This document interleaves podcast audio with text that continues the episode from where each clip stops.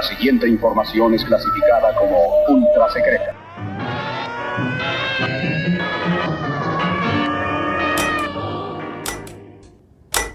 Bienvenidos a un nuevo programa de The Brain Show.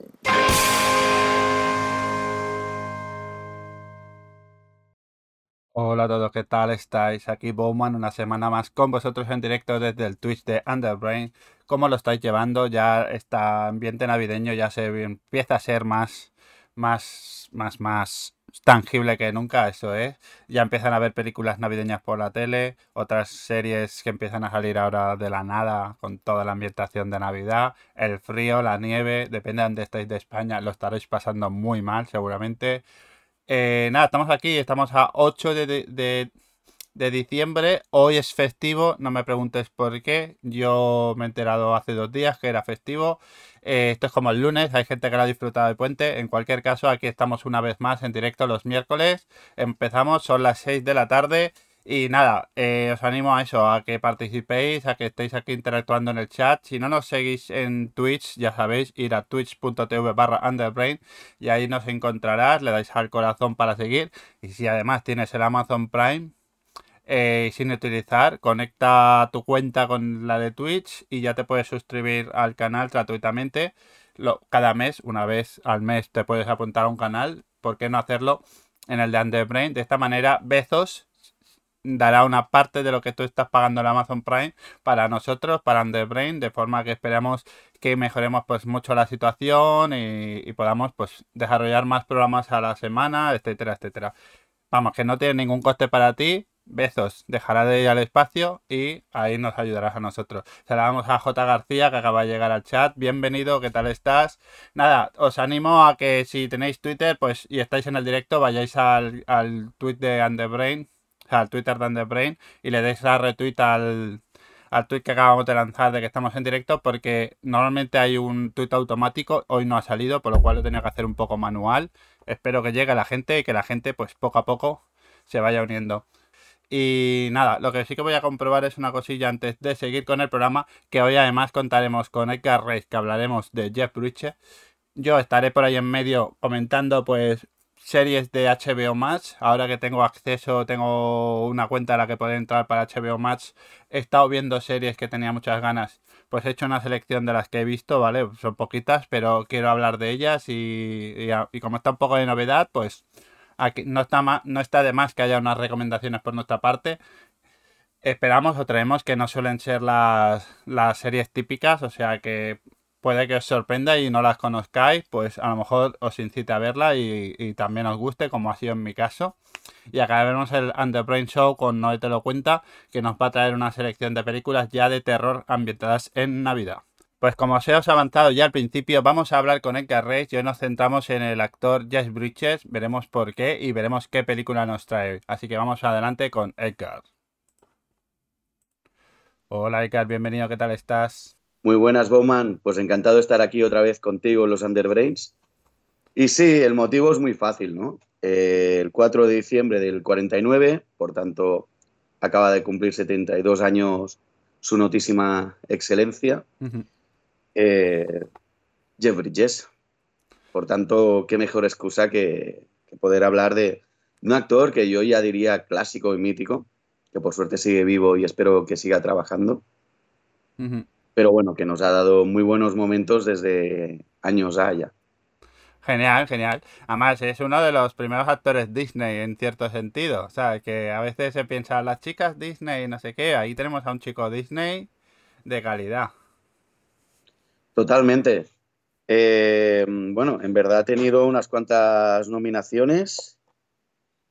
Ah, empezó, bueno, eh, con papeles secundarios y tal, que ya empezó a destacar bastante pronto con la última película, que se llama así, que ya tuvo su nominación al actor secundario, o un botín de 500 mil dólares con Clint Eastwood, que si no me equivoco también lo nominaron. Y lo he dicho, cuatro veces nominado al mejor actor de reparto, tres veces al mejor actor y un Oscar por Corazón Rebelde, que no es de las que he seleccionado, aún así es muy buena película para ver, sobre la vida de un cantante, de un músico. básicamente. Bueno, eh, suele, suele gustar bastante los Oscar el tema de actores haciendo cantantes y, y que canten ellos mismos, ¿no? Entonces, por ahí a lo mejor. Sí, sí, sí. A ver, eh, hoy he querido hacer como seleccionar tres películas para el que quiera hacer como una especie de trilogía, que no tienen nada que ver entre ellas, ¿no? Pero esta podría haber entrado, sí, perfectamente, porque es buena, ganó el Oscar y tal. Pero simplemente he preferido otras. Había muchas opciones, ¿eh? igualmente, con este tío.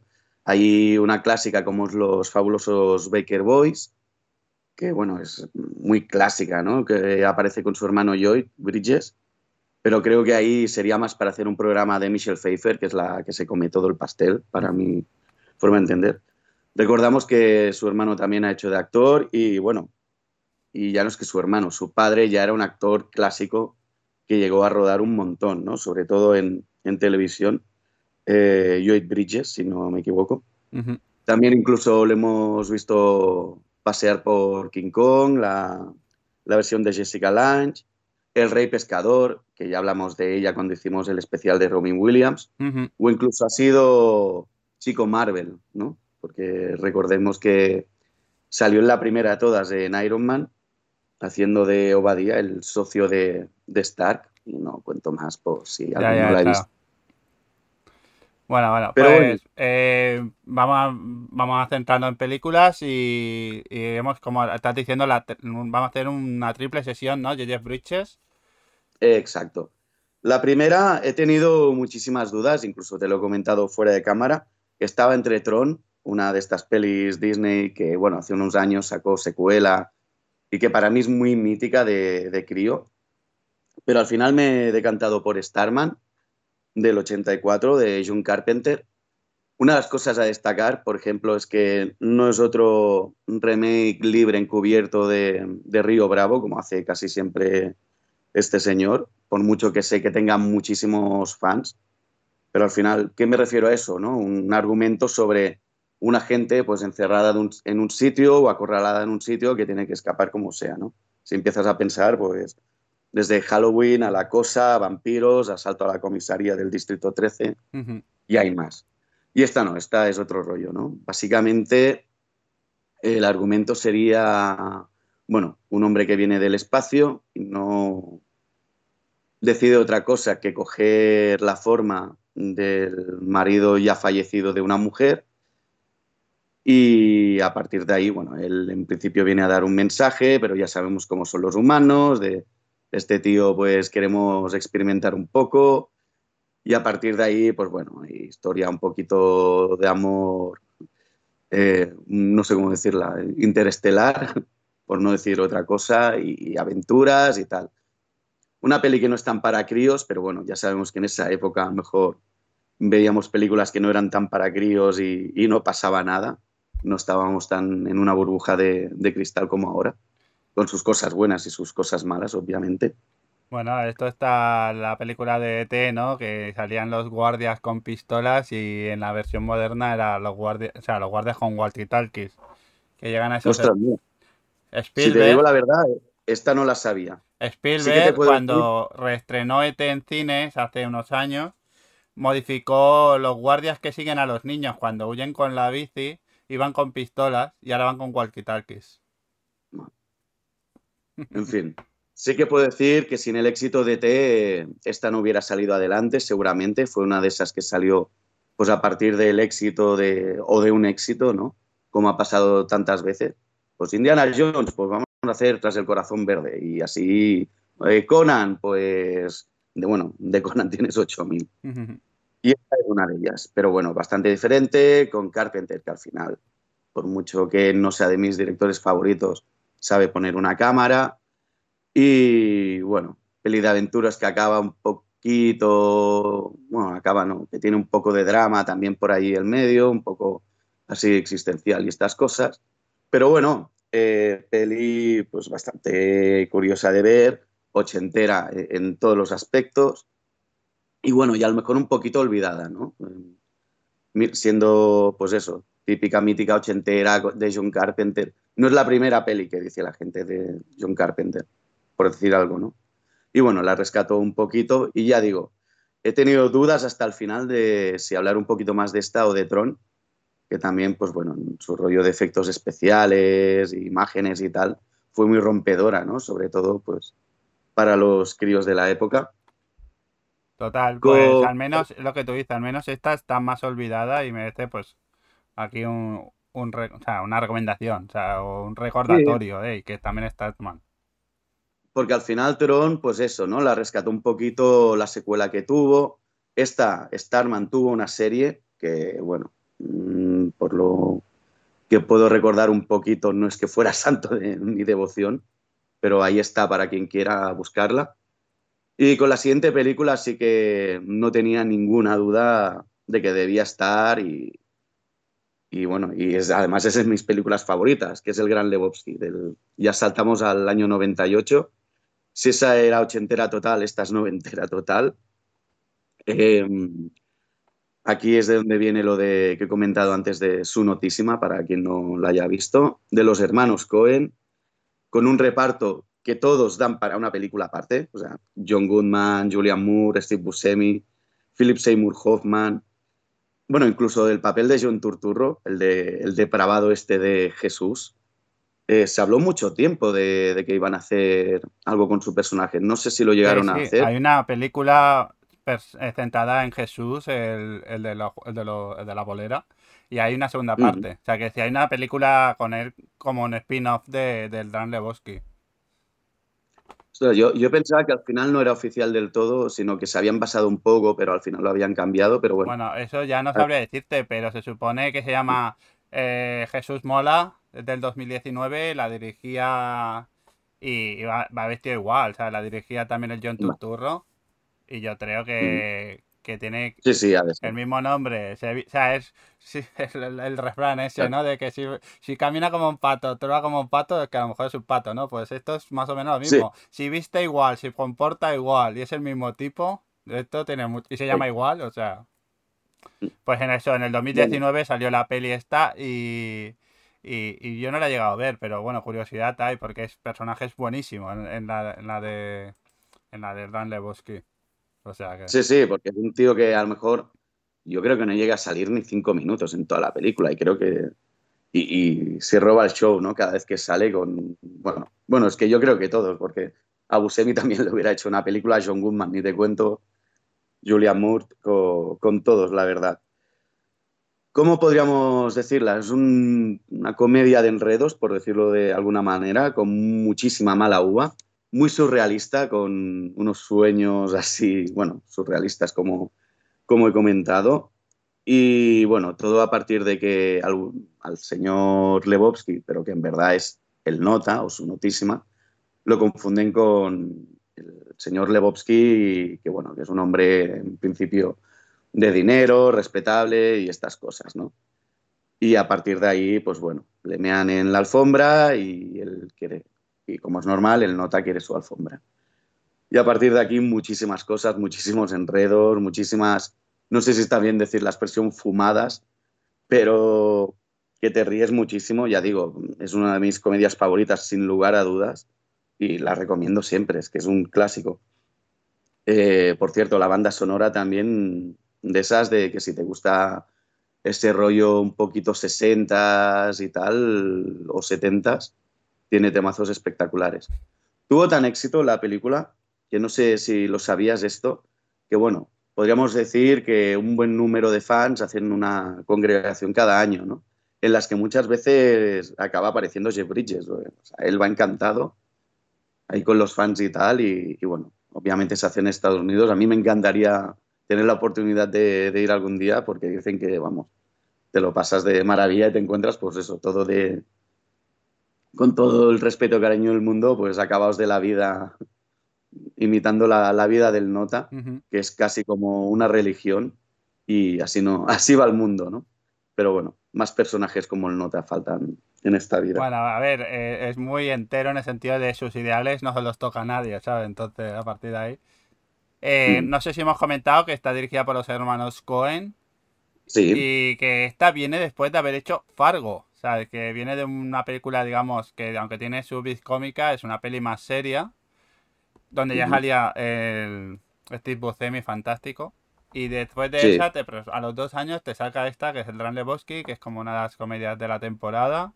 ¿Cómo se vive Ujú. eso? ¿Sabes qué decir? ¿Cómo- Bueno, Fargo ya tenía su mala leche y su humor muy ácido, ¿eh? O sea, siempre o casi siempre ha sido marca de, de los hermanos Cohen. Y ya digo, para mí, casualmente, estas dos, para mí son sus dos mejores películas. Para mi gusto, Fargo y El Gran Lebowski. Con la tercera ya podríamos discutir un montón.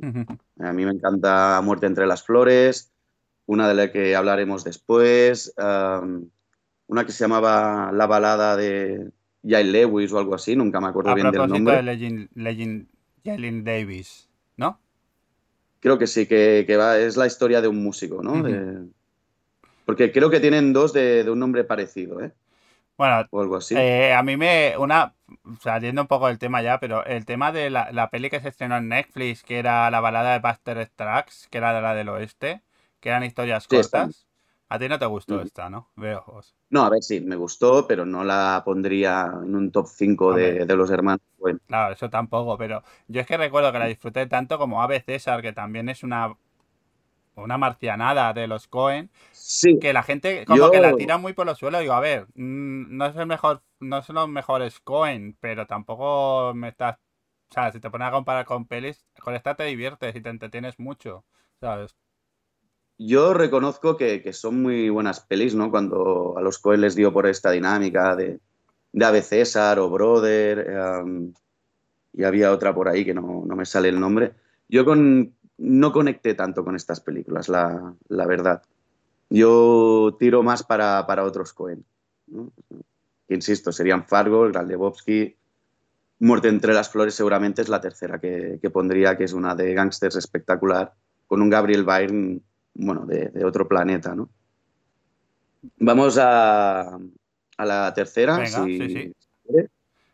Aquí otra vez he tenido muchísimas dudas de cuál escoger, más, más o menos de la misma época, ya posterior al Gran Lebowski, que era eh, Valor de Ley o Comanchería.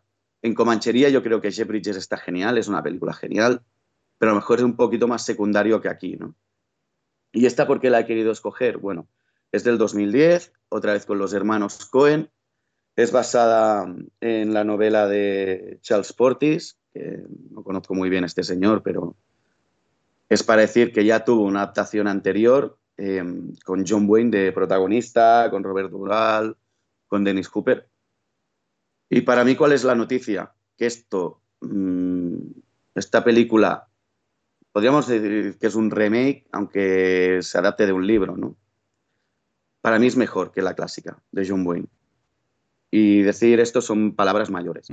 Para mí, sinceramente, Bridges está mejor que John Wayne. Eh, John Wayne se le tilda muchas veces de mal actor, no era tan mal actor, sobre todo con el paso de los años, pero es que para mí está, para mi gusto por lo menos, es mejor en todo. Y bueno, decir que es mejor en todo que una película clásica de John Wayne, yo creo, como he comentado, que es hablar bastante alto. Estamos hablando de Valor de Ley, eh, también aparecen por ahí Josh Brolin o Matt Damon. Me sale así des- después de ver siempre Team America, no sé si la has visto. Sí, sí, sí. Que bueno, eh, para quien no la han visto y les gusten las gamberradas, en plan South Park, ve, eh, ve Team America, porque bueno, es, es irse del guion hoy, pero es una gamberrada divertidísima y bueno, Matt Damon podríamos decir que lo dejan a la altura del betún, ¿no? Junto con otros actores, pero bueno. Y básicamente eso, Valor de Ley, un gran western, mm, que por suerte se, vuelven, se, pusieron se volvieron a poner de moda un poquito. Y porque al final hay muchas películas que no son westerns, pero son westerns, ¿no? Aunque estén adaptadas a la actualidad. Recordemos que ha sido un estilo de cine o un género de cine que ha sido el que ha gobernado durante muchísimos años y seguramente pues es de, de los géneros que tiene más películas míticas, ¿no? Y esto, bueno, al final es una adaptación de una novela que ya tuvo otra y que para mí esta es mejor y por eso la he querido escoger. Mira, por el chat apuntan que Yoshi Asquerosi dice mi western prefe es rápida y mortal. Que no está mal con las Pfeiffers, ¿no? O sea que... A ver, es Sam Raimi, cuando aún era Sam Raimi, por tanto. Está bien. Sí, es como el- mi preferido no, es muy cachondo, es muy divertido, me lo paso pipa, pero yo ponerlo... Claro, yo seguramente mi western favorito sería Grupo Salvaje, que ya es un crepuscular, ya es otro rollo, ¿no? Podríamos decir que es un, un subgénero del, del género. Mira, vamos a hacer una cosa. Vamos a encomendar a todos a que vayan al Antebrain Show en el que hiciste ya una selección de westerns.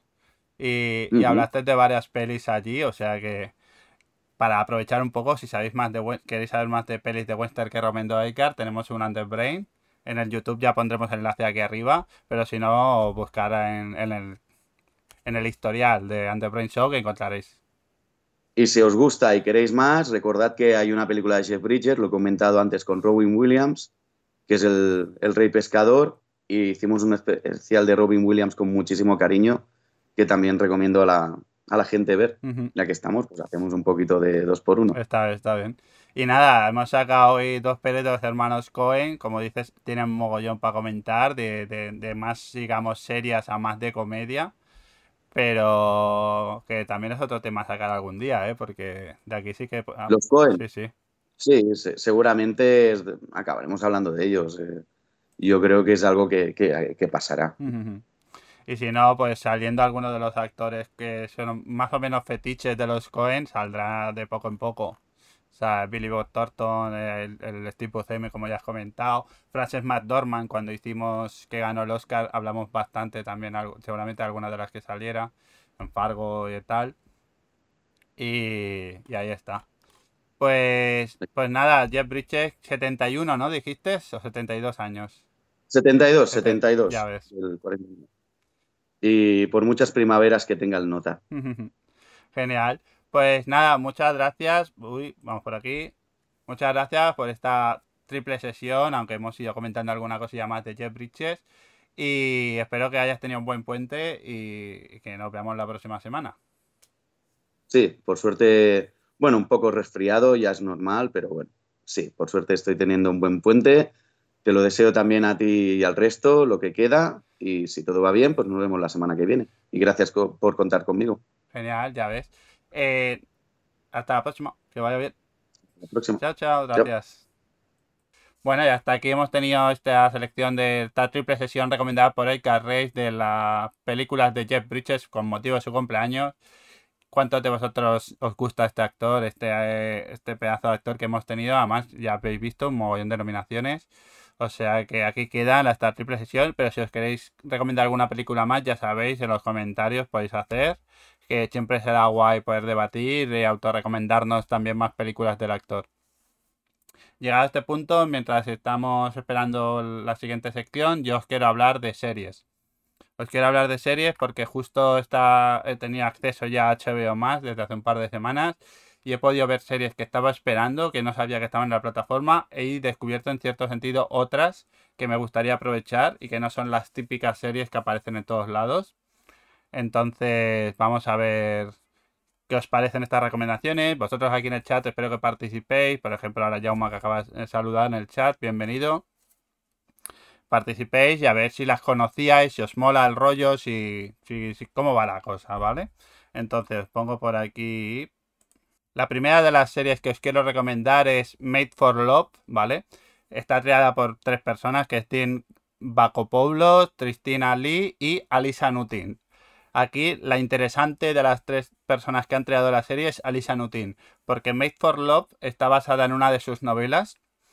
Y yo vi el primer capítulo un poco por la actriz, ¿vale? La Tristina Milioti, Miliotti, que es la prota de la serie. Ahora comentaré de qué va Made for Love, pero la cosa está que tras ver el primer capítulo y acabar y poner que estaba basado en un libro de ella, se me encendió el chip y dije, ostras, Alisa Nutin. ¿De qué me suena Alisa Nutin? Yo de Alisa Nutin he leído uno de sus libros y he podido comprobar que además es el único libro publicado en español de ella, que se llama Las lecciones peligrosas, ¿vale? Era un, primer libro que en Estados Unidos se llamó Tampa, pero aquí se llamó Las lecciones peligrosas.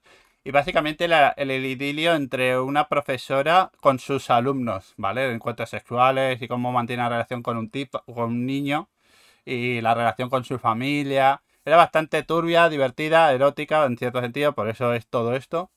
Y nada, que fue una novela que me sorprendió y me gustó mucho. La reseñé en Underbrain, o sea que si queréis saber más de esta novela, Las lecciones peligrosas de Alisa Nutin, tenéis una reseña en underbrain.com.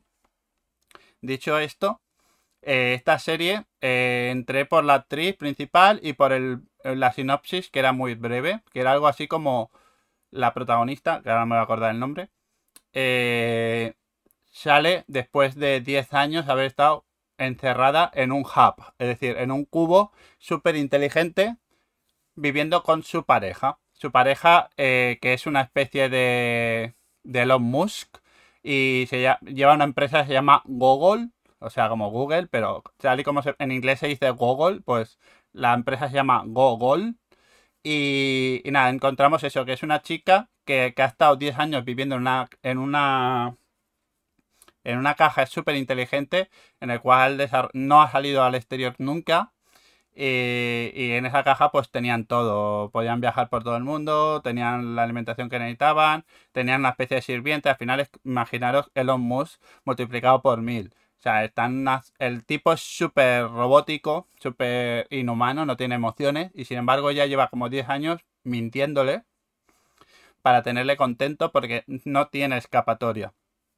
Y todo, o sea, todo arranca en el momento en que a esta chica le instalan un chip que se llama Made for Love, o sea, hazlo por el amor, eh, en el cual la idea es que las parejas se pongan este chip para que no se mintan entre ellos y tengan la mejor, la relación perfecta amorosa del mundo, ¿vale? El problema es que la tecnología no está tan avanzada y solo se la puede poner una de las personas y se la instalan a ella sin su permiso. Por lo cual el chico puede ver eh, y sentir y saber dónde está en todo el rato ella. Y ella cuando se entera, pues decide escaparse y claro, vuelve al pueblo donde está su padre, que hace 10 años que no ve, a los amigos, pero todo el rato está siendo controlado por su pareja. O sea, hay que decir controlado, es decir, que sabe lo que está haciendo, dónde está. Vamos, una serie que sorprende bastante, es muy divertida. Y ya está la primera temporada, la, está completo, no sé si se estrenó al momento todos los capítulos, pero bueno, ahora mismo ya están todos, son 10 capítulos. Y aunque el final queda muy abierto para que haya una segunda temporada, y aunque no la haya, no pasa nada, se puede disfrutar súper bien. Y nada, me gusta mucho el, contraste entre, bueno, lo típico del dinero no lo puede comprar todo. Pues este tipo, como tiene todo el control absoluto, pensar que Google es como si fuera Apple más Amazon más, más Google todo junto, ¿vale? A nivel de poder adquisitivo, de tecnología, de capacidad. Y nada, no sé eso, pues nos encontramos esta serie bastante divertida, creo que no será muy conocida o sea, está dentro de todo el catálogo de HBO Max. Y, además luego la actriz, actriz Tim Miliotti, si no la conocéis... Eh, ah, bueno, comentar que el padre es rey romano, ¿vale? Que cuando salió me gustó. Puede ser un actor de comedia que veía de pequeño en series. Y está muy bien, está muy divertido. El padre tiene una pareja sintética, ¿vale? La madre murió cuando eran pequeños, cuando ella era pequeña. Y, y nada, pues tiene una pareja sintética y ya queda como el salido del pueblo. Entonces tampoco sale mucho de su casa, pero por otras razones, para que no hablen de él. Bueno, ya está, y simplemente eso, que Christian Milioti es una actriz que yo conozco de otra película, que es muy, muy, muy recomendable, que a ver si me acuerdo ahora el título, la estoy buscando en realidad. Eh, vale, sí, Palm Springs, ¿vale? Esto es una peli del 2020 que me encantó y ultra recomendé en todos lados.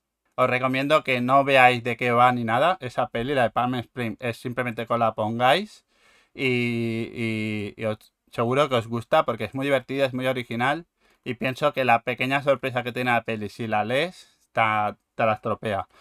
El protagonista es con Andy Samberg, ¿vale? El de la serie de, policías, esta de Blocking 99, ¿vale? Pues para que os, os, situéis. Esta es la pareja protagonista de esa película, Palm Spring. Y nada, esta no sé qué plataforma está. Antes estuvo en Movistar, pero ahora no sé si está disponible en algún sitio. Pero Made for Love está en HBO, Match. Y nada, esta es una de las recomendaciones que os traigo hoy. Otra de las series, y esta ya vamos al campo de la animación, porque creo que no es muy conocido por vosotros en algunos casos, que yo me, me gusta mucho el mundo de animación, que he hecho cortometrajes de animación 2D y por lo cual eh, la serie un poco de animación 2D underground me suele gustar bastante. Y HBO tiene una de las cosas más chulas que es Adult Swim, ¿vale? Adult Swim es una cadena de televisión y, digamos, producción de Estados Unidos. Producen las series de animación para adultos más locas que te puedas imaginar. Y bueno, por ahí sale Ricky Mortis, etcétera.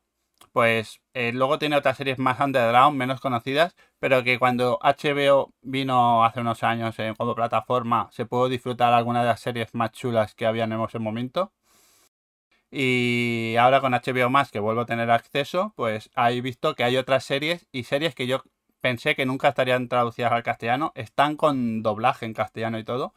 Y la primera es JJ Villar Fairy Tales, ¿vale? O sea, cuentos de hadas de JJ Villar.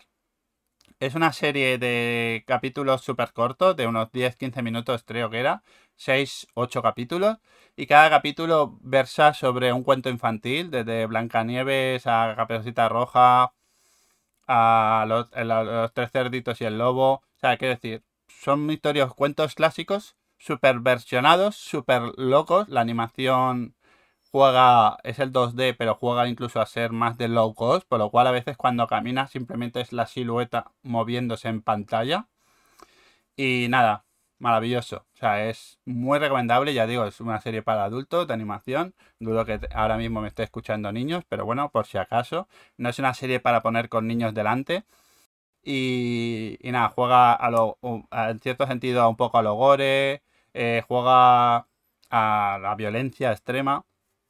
Y, luego, pues, tiene ahí a veces asuntos de drogas. Por ejemplo, el capítulo, uno de los que más me gustó es la caperucita roja, que al final tiene que ser como un, una narco, tiene que traspasar de la frontera para entrar en, Fairy Tales. O sea, bueno, en, en Vilardia. Vilardia es el sitio donde ocurren todas las historias, es el país mágico. Y tiene que entrar con drogas y se lo tiene que llevar a la abuelita. Entonces es todo como una, trama de narcotráfico super bestia. Y nada, que me ha gustado mucho. Y yo esta serie la conocía previamente, el autor lo sigo en Facebook de antes, es un tipo muy loco, muy gore, de esos que dibujan súper rayado. Y nada, cuando vi que estaba en HBO fue lo primero que vi y me encantó. O sea que aquí queda también mi recomendación de otra serie de HBO Max que es Fairy Tales. Parece que esté patrocinado por la plataforma, pero en ningún caso. Simplemente como ahora está de moda y yo tengo acceso, pues he querido hacer esta pequeña selección. Y tras esta serie animada, quiero recomendaros otra, que es Spicy City, de Ralph Basky. Eh, esta serie no la conocía, es una serie del 96, 97 creo que era. Básicamente me llamó mucho el estilo gráfico porque es el 2D clásico de toda la vida, pero es que me sonaba algo, me sonaba algo y efectivamente cuando me puse el primer capítulo y vi que era creada y dirigida por Ralph Basky dije ya está, tengo que ver esta serie. Ralph Basky es uno de los animadores eh, americanos que fueron bastante pioneros en su momento. Es el, si habéis visto, seguramente la peli que más conozcáis es la de Cool Wall, ¿vale? Que es la peli en la que Brad Pitt traspasa el mundo humano para entrar en el mundo animado y es un mundo de violencia, de sexo, un poco todo lo de estirar y aplastar del mundo de Warner Bros pero llevado al mundo adulto. Siempre se ha dicho de Cool Wall que era la versión adulta de quien engañó a Roger Rabbit, ¿vale? Porque juega también con la, imagen real de actores y la imagen animada. Y bueno, Cool Wall es una peli súper recomendable si no la habéis visto. Seguramente esté en alguna plataforma. Es del 92, creo, 93. Pues nada, yo, ese creador tiene un mogollón de pelis animadas. Como digo, era bastante pionero a nivel de técnicas y encontramos una que fue la primera versión de película del Señor de los Anillos, fue la realizada por él, fue la, es una que está hecha en stop motion. Y nada, eso, o sea, que seguramente os suene si el Señor de los Anillos, una versión animada en stop motion, o sea, no, perdón, stop motion no, rotoscopia. Es decir, había grabado con personas y luego había sido animado encima, o sea, grabando, dibujando encima de las personas para poder hacer toda la secuencia. Luego tiene películas de de espada y brujería. Por aquí, como apuntan en el chat, bien es, fue el responsable de adaptar el cómic del gato Freeze de Robert Trump a peli animada. Eh, o sea, yo te digo, fue un tipo que hizo un mogollón de, de películas animadas que a mí me, me, gustó mucho su estilo y tiene una legión de fans absoluta. Y encontramos eso, pues eh, un estilo de animación que aún es reacia a la tecnología. Y vale, volviendo a, a, Spicy City. En Spicy City encontramos una serie de cortos, de historias cortas ambientadas en un futuro, en... no es rollo apocalíptico, sino en el sentido de un futuro súper urbano, mogollón de, pis, de, de edificios, coches voladores, monstruos, etcétera, etcétera. Y nada, simplemente es eso, es una... El Ralph Baskin siempre ha jugado en la carta del erotismo y aquí pues pasa eso, hay, hay capítulos que son bastante eróticos, otros son bastante musicales, veréis que el estilo gráfico juega mucho un poco a lo Disney, en el sentido que son formas muy animadas, muy redondeadas, que no busca tampoco el realismo puro y duro, sino busca más el cartoon, el estilo cartoon. Y, y nada, me, no he visto la serie completa, la estoy viendo ahora mismo en realidad. Pero los tres primeros capítulos están muy bien de momento. Eh, a mí me gusta mucho lo que es Basky, por lo cual eh, me, me, me, anima pues, a hacer esta selección y a esta recomendación casi a ciegas. ¿Vale? En la primera historia, por ejemplo, juega con el tema de la realidad virtual muñecas, muñecas realistas que se le asignan una memoria para que sean mujeres de compañía y ya entra una empresa de manipulación y resulta que los cuerpos no son sintéticos, sino son cuerpos de chicas de verdad que están utilizando con, con memorias borradas. ¿Vale? Pues tiene ese punto también detectivesco, ¿vale? Todas las historias, porque justo el segundo es un tipo de mafia que le cortan las manos, que tocan los bongos muy bien y tienen que recuperar estas manos para el siguiente concierto. ¿vale? Y en el tercero, pues por ahí ando simplemente un tipo que baja a los suburbios y se empieza a encontrar con todo un mundo de cloacas, etcétera, etcétera. Este la estoy viendo aún. Bueno, pues esta serie animada también es para adultos, como he comentado la de antes, pues esto es más de lo mismo, porque esta tiene el punto erótico, tiene también un punto de violencia, aunque sea más amigable al verlo. Pero bueno, ahí queda. Spicy City, también en HBO Max, de Ralph Basky. Por aquí, como apuntan por el chat, eh, también hizo la película Tidra, que es la de espada y brujería que comentaba. Eh, Ralph Basky hizo una que era como de los 70, de las drogas y tal, que también estaba muy bien. En realidad, Ralph Basky tiene mucho para tirar y siempre ha sido como una asignatura pendiente porque siempre me faltan algunas pelis por ver, pero en su momento eh, me dediqué a verlas casi todas Ahora estoy buscando y tiene la de Heavy Traffic, que es la que digo de los 70. Luego tiene una del 81, que es American Pop, que esta ya sí que no la he visto. O sea, tiene bastantes películas y, y ha sido, ¿cómo se dice?, influencia para muchos de los animadores que hoy en día están trabajando, ¿vale? Porque él empezó a desarrollar esas técnicas nuevas y, y al final, pues eso, pues es una influencia, un, un punto al que ver, al que te gusta.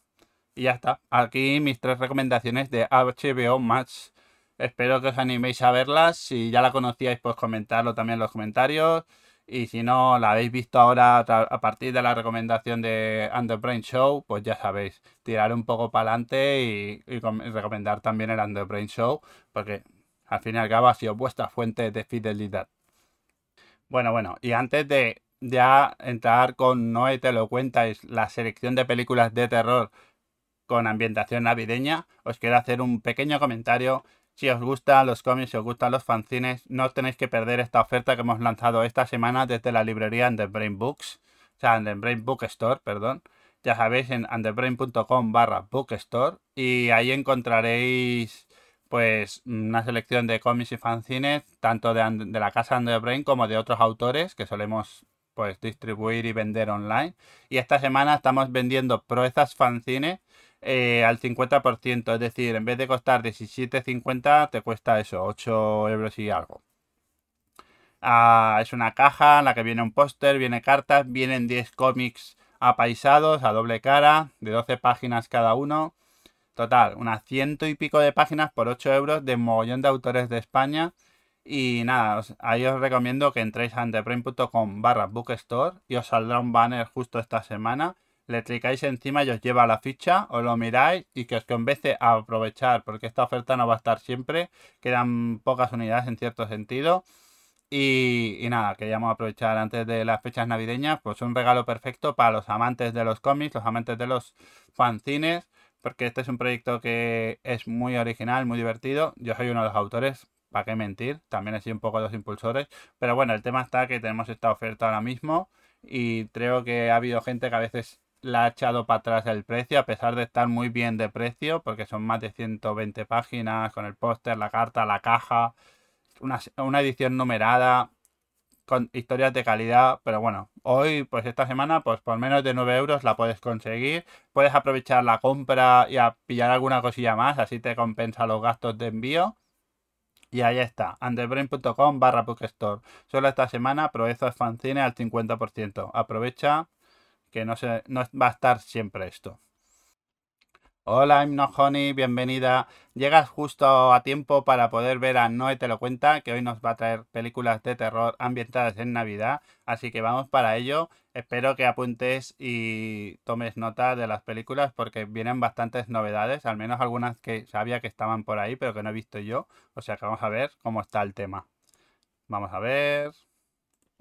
Hola Noé, bienvenida, ¿qué tal estás? Hello, ¿qué tal? Pues aquí estamos de puente. O sea, quiero decir. De puente de mentira. Sí, sí. Es lo que decimos, que es festivo, no sabemos ni por qué, pero bueno, la gente, hay quien la ha podido disfrutar, así que bien por ellos. Pero nosotros no faltamos una semana más aquí en directo para hacer un The Brain Show. Exacto. Y hablar de, de, pelis de Navidad, de terror de Navidad. Uh -huh. Y me ha costado mucho no meter el Día de la Bestia. Creo que no lo voy a meter, pero ya lo sabéis, que el Día de la Bestia es una peli de Navidad. Uh -huh. Pero bueno, prefiero traer sangre fresca, que es que si no me convierto en una polla vieja diciendo que las pelis de Navidad son el día de la bestia solo en casa. Y no, hay más, hay más. Bueno, bueno, pues nada, eh, el... vamos a por ello. Ya te digo, eh, algunas yo no las conocía y otras sí que me sonaba el póster y tal. O sea que, además me he encontrado una sorpresa por medio que ya te comentaré cuando llegue. O Uh. sea que vamos para adelante. La primera que has traído es New Year, New You, de Sofía Takal, del 2018. Y de esta es la que te comentaré luego algo. Ah, vale, perfecto. Pues justo eh, me di cuenta que HBO, al pasar de HBO a HBO Max, el catálogo de terror está un poquito mejor. O sea, porque HBO era un poco un páramo del terror. O sea, estaban las mismas pelis desde hace eh, cinco años. Y este puente he estado ahí haciéndome un pequeño maratón de eh, una serie antológica que se llama Into the Dark y en lugar de hacer una peli entera, lo que han hecho hacer, han hecho pequeñas pelis, pelis cortitas, una hora y media, 80 minutos aproximadamente. Y todas tienen algo que ver con alguna festividad, sea San Valentín, sea Navidad, Nochevieja. Así que me he visto unas cuantas de Navidad para poder explicaros. Y esta primera, la verdad es que no fue la primera que vi, pero me pareció como muy divertido. O sea, eh, justo el cartel que vi era uno que salían como unas chicas en un, como en la pantalla de un móvil y ya fue en plan de, uy, aquí se vienen dramas de amistad y me parecía como un buen plan. Y efectivamente, no iba desencaminada. Aparte de que se hablará sobre la positividad, positividad tóxica, esta horrible de, de, de, Instagram, de tú puedes hacer lo que quieras. No, yo no puedo crecer más, ¿sabes? O sea, yo no puedo medir un 80 ahora, por favor. Eh, el hilo conductor será un grupo de amigas del cole que se juntarán a pasar la noche vieja juntas, las, las cuatro, y una de ellas es una mega influencer de estilo de vida, bueno, de esas que eh, se comen un quesito y beben cale, y ya está. Y bueno, en este grupo de amigas ha habido un, un drama bastante importante que no os puedo contar porque si no os hago spoiler. Y empezarán a jugar al Yo Nunca Nunca. Y jugando al Yo Nunca Nunca, pues empieza a salir la mierda, se empieza a estirar, estirar, estirar, y se convertirá en una especie de no funny games, porque no tiene nada que ver, pero sí de, sí, un poco funny games en el sentido de vamos a sacar la mierda de todos y a ver hasta dónde podemos llegar. Y llevándolo muy al límite entre ellas, porque al final son colegas, pero es que en verdad, pues no. Hay mucho y, resentimiento, ¿no? Hay mucha mierda ahí detrás, exacto. Y, y, se juntan como si fuesen colegas de toda la vida, que es lo que son, pero cada una ha llevado un camino. Y claro, mmm, la cosa está bastante regulín. Eh, tenemos de prota a Suki Waterhouse, que esta mujer la hemos visto en muchísimas pelis. Por cierto, la tenéis en Netflix en Bad, The Bad Batch, que uh -huh. es de Annie, Annie Lily Armipur, la directora de una mujer, una, una chica vuelve a casa sola de noche, que, y en muchas más pelis, pero me ha venido hacia la mente esta, que la tenéis en Netflix si la queréis ver. Esta peli que os digo, New Year, New You, es muy divertida, lo vais a pasar muy bien. Eh, son 80 minutos que se te pasan volando y que además, pues que tiene mucho juego y no tiene nada paranormal, aunque parezca que sí, no lo tiene. Así que tiene cositas que es como, bueno, eh, la luz de las casas muchas veces no va bien y no tiene por qué ser un espíritu. Así que, que es muy divertida, muy mal rollera de sacar mierda de las amigas regulares y, y con un giro final que te quedas diciendo, ah, ah, anda. O sea que muy, muy guay. Y la podéis ver en HBO, como os digo. Esta la tenéis en HBO. Genial. Eh, Cuéntame, No, cuéntame no, bueno, ahora. Sofía Takar la conocías previamente. Es la directora de Black Christmas. Sí, correcto. Bueno, pero yo la conocí siendo actriz de... eh, Su marido también es director y hace películas. Y y hizo una peli... A ver, ahora me va a salir ni el título, espérate. La voy a buscar porque... eh, hicimos a Will Canaries, ¿vale? Que es de comedia y sale Ay, ella... me suena. Es, la he recomendado un mogollón de veces, John and the Brave, porque la vi hace un mogollón de años en el, en el Americana Film Fest. Y, y es un rollo Woody Allen, pero con chicas en Nueva York, investigando un crimen que se han Ah. inventado del vecino. ¿sabes? ¿sabes? Y además, la otra la protagoniza con. Ostras, ahora se me va a la cabeza. Eh, a ver, voy, voy a buscarte porque. eh, Sí, Bueno, me pero- interesa.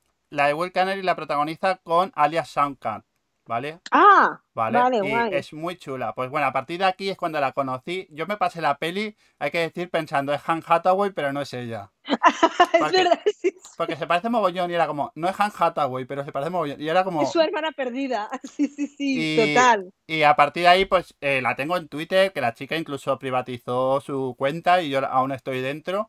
Porque Ah, mira, se, me- pues se- se implicó a nivel político bastante con el tema Trump y con todo en medio. Sí. O sea que. Y, y desde entonces, pues sigo un poco su carrera. Dirigió su primera película, que es la de que hizo con. Con Está en Charlie, filming. Charlie Mackenzie, ¿vale? Sí. Que la han traducido como Brilla por siempre. Ah, no, no está en, en filming, perdón, está en Prime y la tengo para verla, porque la, tengo muchas ganas de verla. Vale, pues yo me gusta mucho además también la Charlie Mackenzie eh, y Mackenzie Davis, perdón. Y, y nada, la peli en realidad juega a clichés, ¿vale? Entonces no termina de cuajar como película perfecta, pero a mí me gustó, ¿vale? Tiene su rollo. De hecho, además, a- justo se parece a alguna que has visto hace poco, ahora pienso. Y bueno, luego está Black, ¿Cuál? ¿A cuál? No me lo puedes decir porque entonces me haces spoiler. eh, Black, Ah, vale. Black. Tris- Black Christmas también. Que- A mí no me gustó, lo siento. A mí me pasó una cosa con esa peli. Me gusta cómo está hecha, cómo está producida, pero no me gusta el mensaje. O sea, No, no me, exacto, lo mismo. me Sí. quedé muy a cuadros como, ¿por qué? No entiendo, no, no lo entendí. O sea, digo, a ver, se No. supone que quieres decir esto, pero no, tú misma te estás contradiciendo. Sí, Sí. Me pasó un mogollón. Me gusta como peli, en el sentido de... Porque a mí... Está yo- muy bien hecha. es que Está bien, a mí me pasa, hay pelis que son horribles y yo disfruto mogollón porque veo cómo ha puesto la cámara o cómo ha hecho el giro Sí. o como no sé qué. Y en esta peli recuerdo, aparte, una vez más, no sé por qué, está saliendo ahora todas mis actrices favoritas, pero también Imogen Potts me flipa mucho. Sí, bueno, esta persona, a mí también me encanta. En Vivarium, me encanta. Yo la, Sí, la sí. vi en Vivarium y me enamoré total. Pues Sí, sí. yo en Dream Room, empezó en Dream Room, que, Oh, es verdad, en Green Room. que es hace verdad macarra y a partir de Es ahí verdad. empecé a No me acordaba. y era la típica chica que habías visto ya en 20 pelis. Y no- Sí. pero como cambia tanto el estilo de peinado y, Sí. de, y de actitud, No la ubicas. parece otra nueva. Es verdad. Sí, sí. Es cierto. Pues a mí Pues- me supo muy mal Black Christmas porque a mí la peli, o sea, la, la original me gusta. El remake que hicieron en el 2006 me pareció muy decente, muy guay. Y de repente cuando la vi, que la vi en la Navidad pasada, fue como, pero no, tía, pero, pero no fuerces todo. Y luego no, no, me pareció como súper panfleto y muy mal y no sé, y, mm, había momentos que me daba como vergüenza ajena cuando se ponen a cantar. Eh, Y, y la historia me parece interesante, o sea, porque al final es una historia, creo que era que de una chica que se le, se le, se le, mm, ay, ¿qué era? Se, Bueno, mm, eran el- el- de de los universitarias Sí, y, pero que y a- había como unos nudes por ahí que se habían escapado de un chaval, o sea, de, de que ya le había mandado unos nudes a un chico o algo así, o sea, el momento digital ese, no me, o sea, de, drama digital, no me pareció mal, pero al final era como, hostia, tío. Es que llámale de otra manera, llámale Christmas, mm, movidas de Christmas, yo qué sé, como la quieras Mm. llamar, pero es que no es Black Christmas. O sea, en Black Christmas hay una cosa muy chunga y una madre muy regular que no, que no vi tan bien plasmada como la, la de 2006. Y ya la antigua ya ni te digo. o sea, es Vale, pues yo no he visto, sabía que era un remake, pero yo no he visto la antigua. Ya me quedé con esta y ya pensé, a lo mejor todas son del estilo. Entonces, No. vale, vale. No, no, o sea, la de 2006 no está dirigida por Rob Zombie, pero la podría haber dirigido Rob Ah, porque hay unas movidas de madre chunga, incestos, eh, familia regular, gente que le faltan miembros, o sea, eh, muy chunga, muy chunga. Ya os la traeré, la traeré la semana que viene y así rajamos bien de ella. Pero sí que es como, jolín, qué pena. Me Vale. supo fatal. eh, por comentar ya, mira, una navideña que no estamos recomendando mucho, pero sí que recomendamos otra de la misma directora, que es la de New York, New You, que quede claro aquí para la gente que nos Sí. está escuchando. Sí. Y, pero te comentaba, Sofía Takal, que tiene una, o sea, su pareja también es director guionista, es justo la de Black Bear, que creo que esta la comentamos tú y yo en algunas redes sociales. Sí, Para que, se- ¿verdad? para que las parejas que ten- son de gente que hace cine independiente, pero Sofía Takal, que parecía, yo la conocí como perfil de comedia, se ha ido inclinando más para el terror y el otro sigue haciendo historias más, más independientes raras, pero que están muy bien también. Muy guay. Bueno, pues yo a pesar de decir que no me gustó Black Christmas y, cuando vi que estaba dirigida por ella hice como un me voy a comer un panfleto ahora que no me apetece, pero la verdad es que le di al play de New Year, New You y dije, me encanta. O sea, es que creo que es la que más me ha, más me ha gustado. Y otra más, que esta ya os la traeré otro día porque es folk horror, no tiene nada que ver con, con Navidad ni nada. Ya hablaré de ella. Eh, han sido dos que me han gustado mucho. Todas me están gustando, pero esta, esta la verdad es que me pareció muy redonda, muy bien hecha. Y bueno, y el rollo de criticar, pues eso, a toda esta gente de estilo de vida que, que te dicen, pues eso, la de que tú puedes con todo y tú, bueno, es que no soy millonaria, señora. Si fuese millonaria, podría con muchas cosas más. Así que echadle un ojo porque es cortita y se ve súper rápido.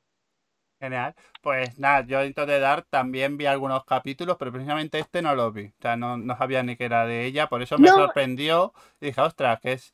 O sea, vi la que vas a comentar más adelante y alguno más. Sí. Porque también hablo de la. mm, No sé, de hace un tiempo. No sé. Es que han subido como un montón de golpe, porque la que voy a hablar ahora después la han quitado y han puesto la segunda parte, que es como, pero no podrías haberlo dejado, pero bueno, whatever. Yo esta le di, eh, le di play porque además la portada, ya te digo, como era como un poco Gossip Girl, fue en plan de, "Mm, ¿qué, está- qué pasa aquí?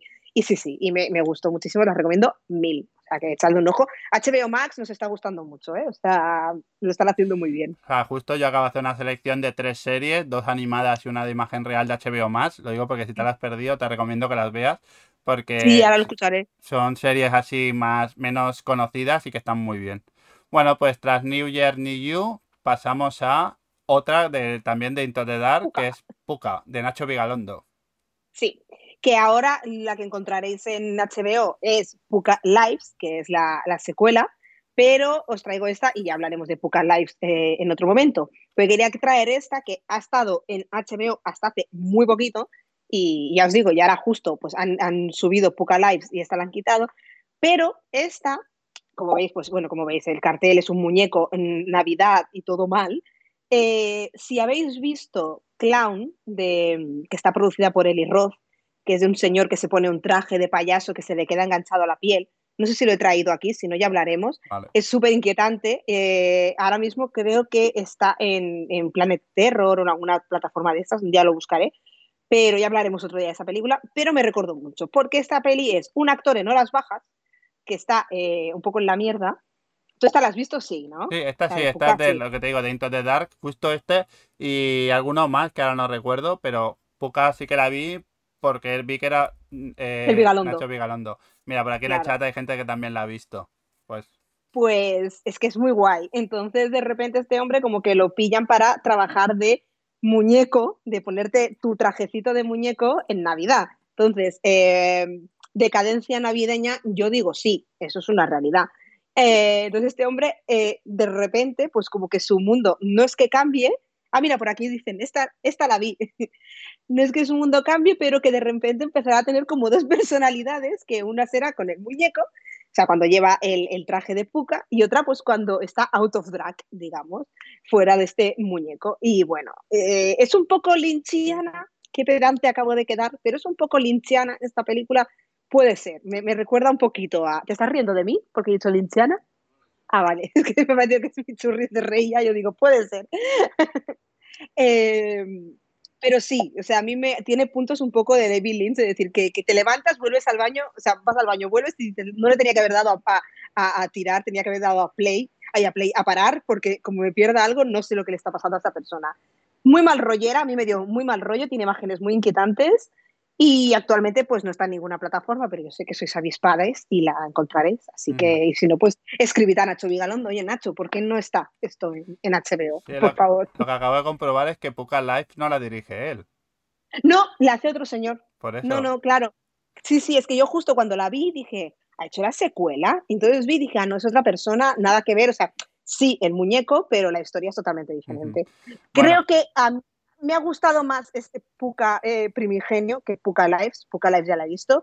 Y me, me, pareció guay, divertida, jaja, todo lo que tú quieras, pero eh, el Puka primigenio es muy guay. Y, y, y, es que a mí Nacho Galondo me cae muy bien y casi todo lo que hace me gusta mucho. Entonces es como, como siempre es todo como tan decadente y la gente es tan desgraciada, eh, mm. me, me, parece genial. Así que os la recomiendo también muchísimo. Para ponerla así en la cena de Navidad, está muy bien esta peli. Hombre, no.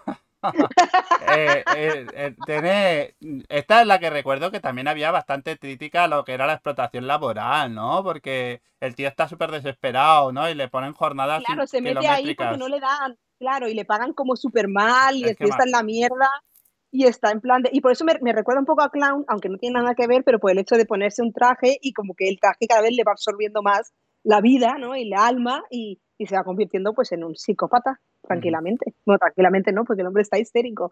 Pero sí, sí, la verdad es que casi todas me estaba dando cuenta que casi todas las de Into the Dark tienen un punto reivindicativo. Mm, algunas más, otras menos. Uh -huh. Tengo que terminar de verlas todas. Pero todas tienen un puntito que critican algo, que no se queda en un slasher o en una película básica. Eh, siempre tiene un, un, trasfondo y eso me está, me está gustando bastante, la verdad. Guay. Pues aquí queda Puka. Como hemos dicho, ya no está en HBO más, pero esperamos que salga en algún momento más por favor. y la siguiente, Ana y el Apocalipsis de John McPhail del 2017. Cuéntame, sí. porque esta sí que es de las que me han recomendado, pero por lo que sea nunca la he llegado a ver y ahora ni me acuerdo, porque me la han comentado, pues, eh, esta, pero... Esta, esta me lo dijo una amiga el año pasado, por estas fechas, porque justo me salió el otro día el recuerdo en, en Instagram de hace un año estaba viendo Ana y el Apocalipsis. Y una amiga me escribió y me dijo, tía, estoy viendo un musical de zombies, mm, ¿te quieres verla? Y yo, sí, claro, no se pregunta, dímelo ya. Me pasó la portada, la que estáis viendo ahora, que son como una silueta de dos chavalitos y el árbol de Navidad, y con unas hachas. Bueno, unas hachas y la, y la chica tiene como un, cara, un caramelo. Y, y, de repente, pues, miré que estaba en filming y dije, pues, para adelante. Bueno, pues Ana y el Apocalipsis es, una, es un musical, como os digo, sobre zombies. o sea, es que es muy fuerte. Salió del 2010 que hicieron una, había un corto que se llamaba Zombie, me lo apunto por aquí, Zombie el musical, y a partir de ahí sacaron, bueno, hicieron la peli Ana y el Apocalipsis. Premisa súper sencilla. Unos chavales en un instituto, el, pueblo se llama Little Heaven, o sea, me encanta. Eh, me encanta que se llame Little Heaven y que de repente se empieza a llenar todo de zombies. Eh, y nada, de repente están haciendo la función de fin de curso, bueno, el fin de curso de Navidad, y fuera pues, eh, pues está llegando el reino de, lo, del anticristo y de, los, y de los zombies, o sea, se está liando pardísima. Entonces lo que tienen que hacer es intentar sobrevivir del ataque de los zombies, pero además intentar sobrevivir de sus movidas que tienen ya ellos con sus padres, porque piensa que esta peli son, eh, está todo desde el punto de vista de los adolescentes. Entonces todos tienen movidas con los padres, unos padres son más chungos, otros son mejores, otros no sé qué. O sea, todos tienen que luchar con los zombies y con su, y con su vida. Y aparte, aparte nada, ya está. Te iba a decir otra cosa que no tiene nada que ver con esta peli, sino de la siguiente. Uh -huh. Así que eso, ¿y qué es eso? Pues es como si juntaras en una coctelera, pues La La Land y Zombies Party. Y la tenéis en filming. Y aparte, muy cortita, 80 y pocos minutos, 90. Esta a lo mejor sí que es para ponerla después de cenar en Navidad, porque os vais a echar unas risas. Los zombies siempre pintan muy bien, así que es muy divertida. O sea que súper recomendada, Ana y el Apocalipsis. Si os gustan los musicales, claro. Si no, pues no la veas. Ya te digo, yo esta me la habían comentado y, y, tengo curiosidad, o sea, ahora sabiendo que está en filming, trataré también de sacarle tiempo y verla, porque en su sí. momento me la comentaron y se me había olvidado que era lo que tú has dicho, un musical, o sea que ahí queda, ¿no? es que es una fantasía. Yo no me lo esperaba para nada. ¿eh? Yo pensaba que era, iba a ser como súper cutre y que va, que va. Es muy guay. O sea, que 100% recomendado Ana y el Apocalipsis. O sea, por favor, mirar musicales de zombies que están muy bien. Pues ya la siguiente es Bisturi, Scalpel en inglés, de John Drismer, que esta es del 77. Hemos ido unos cuantos años hacia atrás, ¿no? Sí, y vuelvo a dar créditos otra vez, otra vez, otra vez al podcast de Estamos Vivas, porque hablaron de esta peli. Porque hicieron un especial, eh, Acción de Gracias, y hablaron de una, peli, de, una, de una peli y también, o sea, de una peli que no recuerdo el nombre, y esta. Que esta, eh, bueno, la he traído por eso, porque está en Acción de Gracias, que está ahí rozando con la Navidad, o sea que aún podemos hablar un poquito de eso. Y esta peli es muy curiosa, la tenéis en YouTube, o sea, totalmente gratis, traducida a castellano, es decir, una peli, estas, las pelis así más antiguillas, si no son, si son así como de serie B o son un poco así tal, las encontráis, no, no hay problema.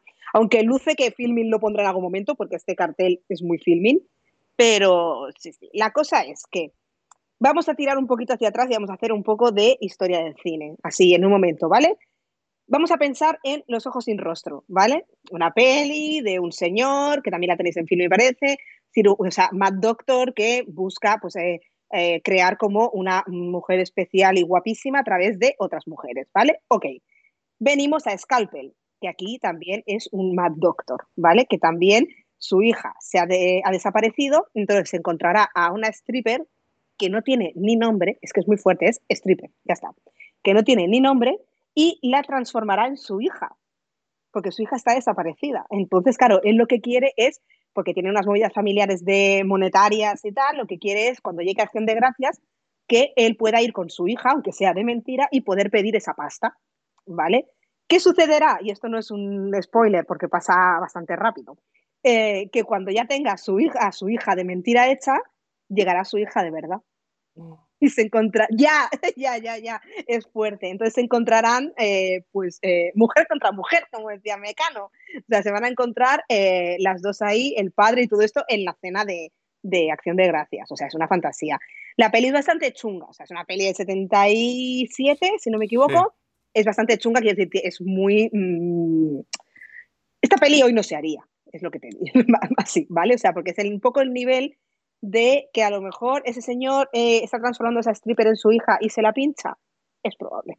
Ah, claro, o sea, mmm, cositas mal.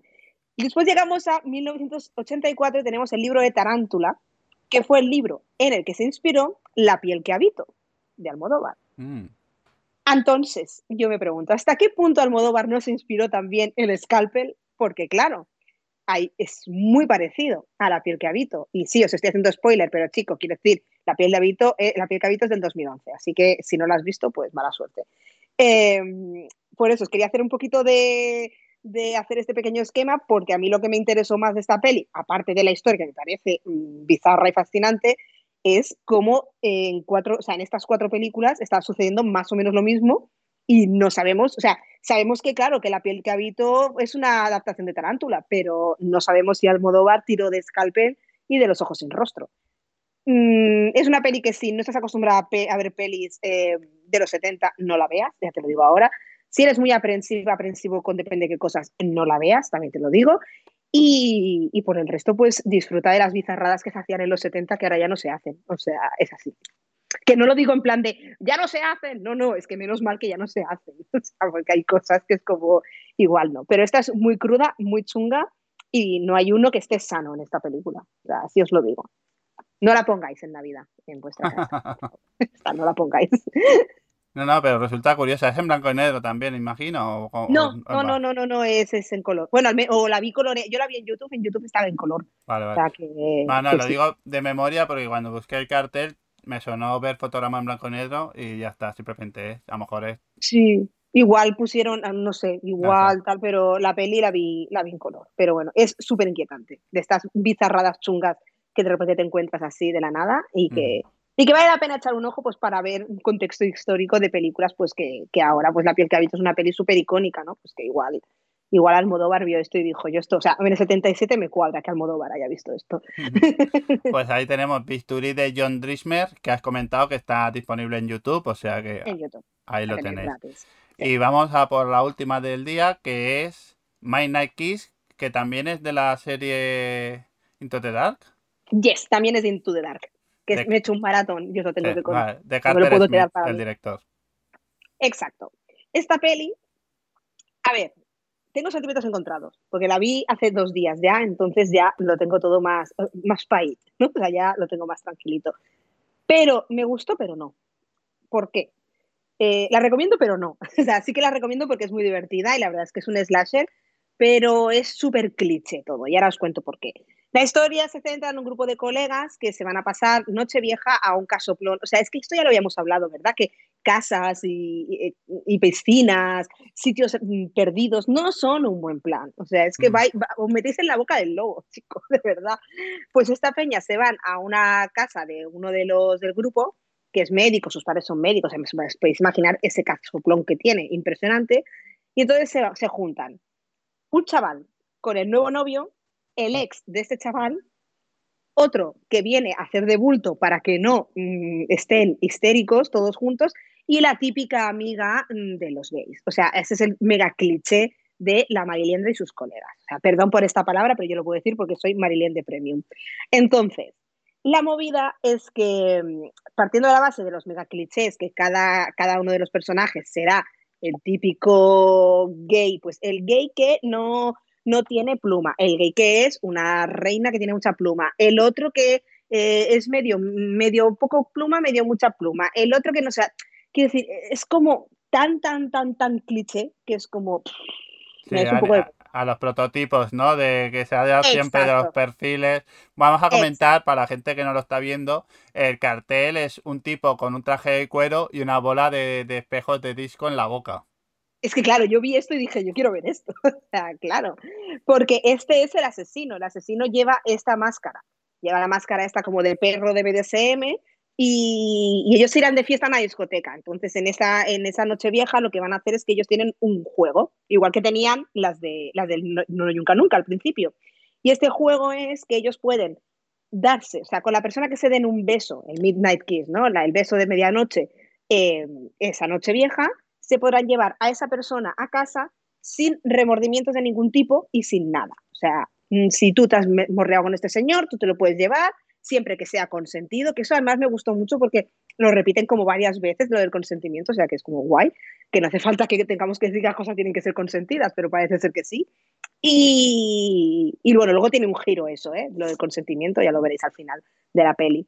Pero, eh, pero claro, la movida es que está la pobre chavala, que, la- que además hay como una conversación súper absurda que está la chavala diciendo, bueno, pero yo aquí con quién me voy a liar, porque claro, de repente está como en el arena o en la metro y al final pues se da besitos con un, con un gogo y tal.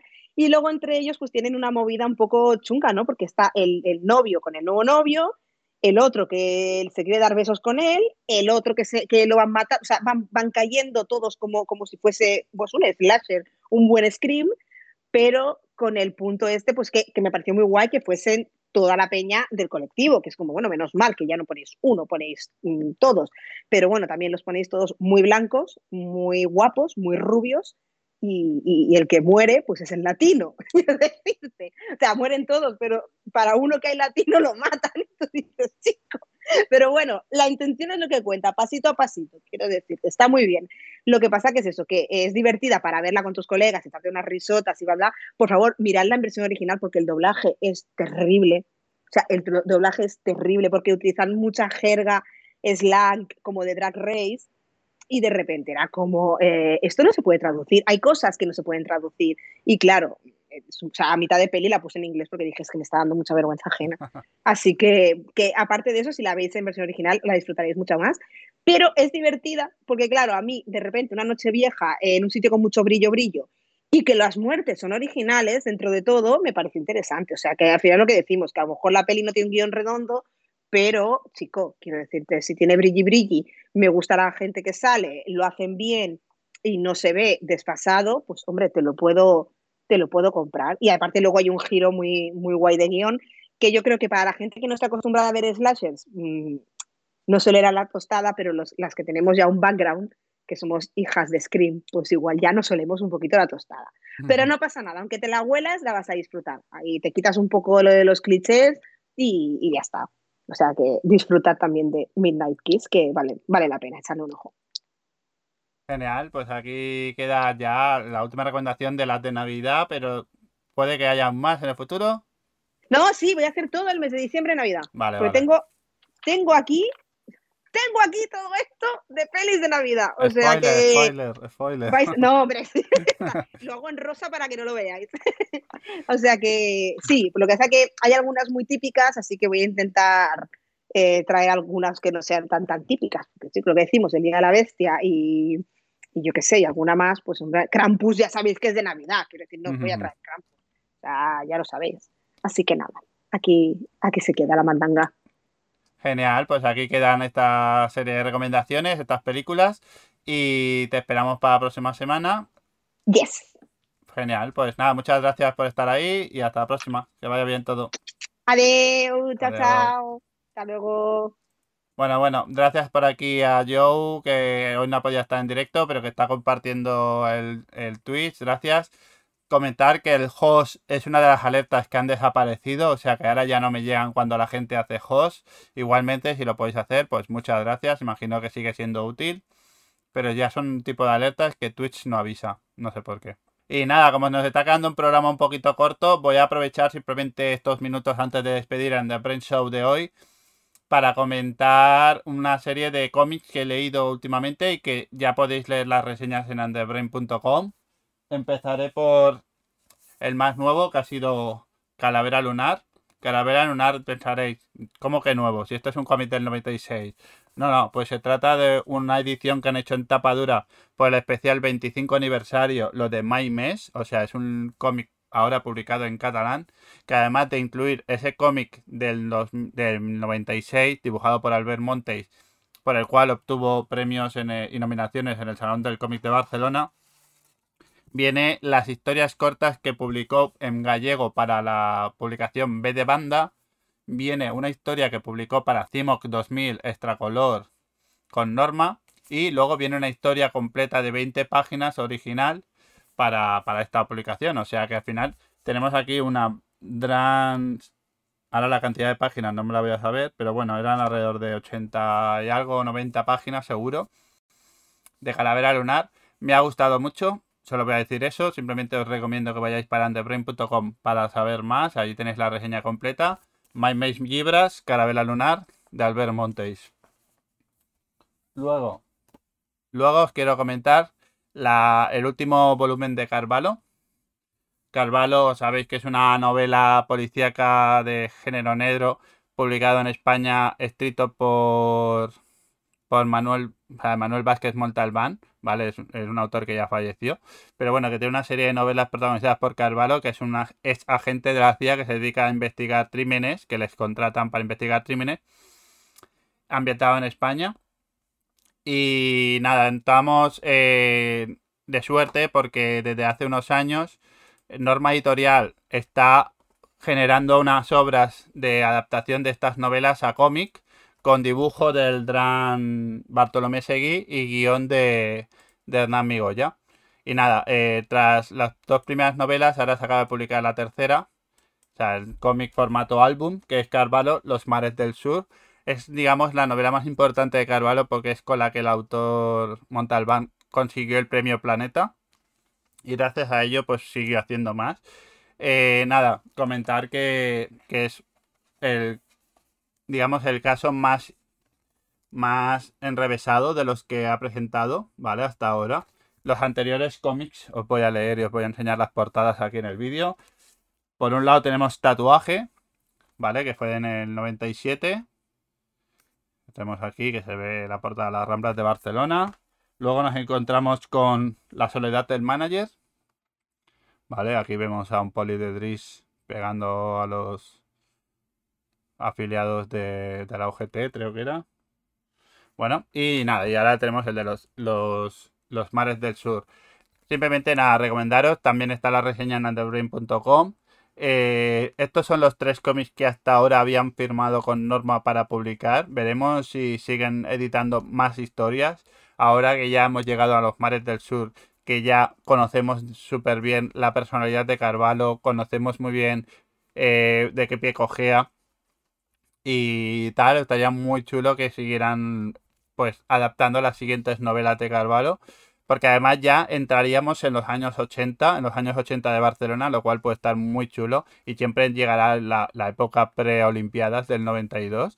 Pero bueno, esta está ambientada en el 77 y, y nada, es bastante, digamos, trónica de la España que nos ha tocado vivir. Bueno, en este caso yo no la he vivido, pero bueno, el tema de la, de la crónica social del momento con, con trabajadores que vienen de fuera, casas que están hechos en hacinados en barrios y, y como el, eh, un millonario eh, arquitecto que impulsó todo eso ha desaparecido y aparece muerto después de un año.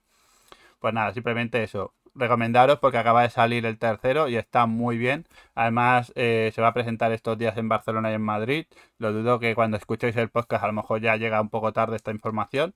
Pero bueno, es justo para comentar que está siendo ahora en las librerías Carvalho los, los mares del sur. Y por último, quiero recomendaros también el, el último, uno de los últimos cómics que he leído, que es Just, Friends, Friends de Ana Oncina este próximamente estará la reseña en underbrain.com. Aún no está ahora mismo, pero lo va a estar. Eh, nada, es el primer cómic largo que publica Anoncina. Anoncina es la creadora de, de Troqueta y Empanadilla, ¿vale? Que desde hace unos años pues ya dibuja para Planeta Manga. Allí ha publicado en, en esa revista gorda de historias cortas una serie de... O sea, al menos el primer número participó. Y desde entonces pues ha desarrollado este cómic, este manga, que se lee en sentido oriental, o sea, se lee en sentido inverso al, tradicional, en el que nos encontramos pues una historia de amistad de entre dos chicas que se conocieron en un, en un campamento cuando eran adolescentes y que se reencuentran 10 años después, ¿vale? Y nada, está muy bien, es muy buen, muy emotivo. El juego del cómic, o sea, visualmente ningún pero, o sea, ya Anancina lo tiene todo súper controlado, no es el cliché de, uy, es que Troqueta de Empanadilla es muy simplón, que no lo es, ¿eh? Pero que lo, para quien lo pueda pensar, Anancina ha demostrado, como diría, la adultez en el cómic y este, esta es una prueba que realmente os recomiendo.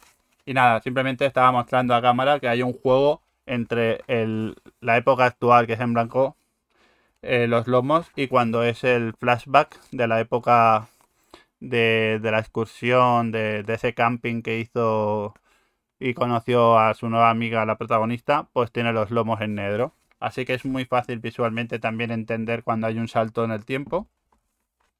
Y nada, lo típico de lo que sucedió en Las Vegas se queda en Las Vegas, pues en este caso lo que vivieron y, y, y, y, lo, que, lo que fue su inocencia de entonces se quedó en, en ese camping. Digo camping, pero en verdad es como unas colonias, ¿sabes? Esas típicas excursiones que, que van con niños que no conoces de campamento, lo, creo que lo llamaban aquí. Sí, exacto, se van de campamento. Pues, pues nada, ahí queda. Just Friends, editado por Planeta Comic, Planeta Manga, de Ana Oncina. También es otro de los cómics que me han gustado y que ahora próximamente estará la reseña en underbrain.com. Y ahora sí que sí, vamos a dar por finalizado lo que es el Underbrain Show de hoy. Muchas gracias por estar aquí. Ya sabéis que podéis seguirnos en nuestras redes sociales, buscáis Underbrain y ahí encontraréis pues en Twitter, en Instagram. También estamos en Telegram, donde es una serie de feed. O sea, no es que publiquemos mucho, pero cada vez que hay alguna novedad en la web, pues se publica ahí. Así que también os recomiendo que que os pongáis porque al menos tenéis un control bastante regular. Las redes sociales ya sabéis que siempre es como muy constante, que se hay que actualizar, que retuiteas, que conversas. Al final eso es como el antiguo feed de toda la vida, pero en Telegram. Si no, ya sabéis, underbrain.com. Y nada, aquí en Twitch estamos todos los miércoles en directo si tenéis Amazon Prime, ya sabéis que podéis unir vuestra cuenta con la de Twitch y os podéis suscribir gratuitamente. De esa manera nos apoyáis. Si no, pues ya sabéis que esto es gratis. Y luego está programado, si no la podéis ver en directo, pues siempre acabará en YouTube o en, en, en podcast, en plataformas como Evox, Spotify, etcétera. Dicho esto, muchas gracias y hasta la próxima.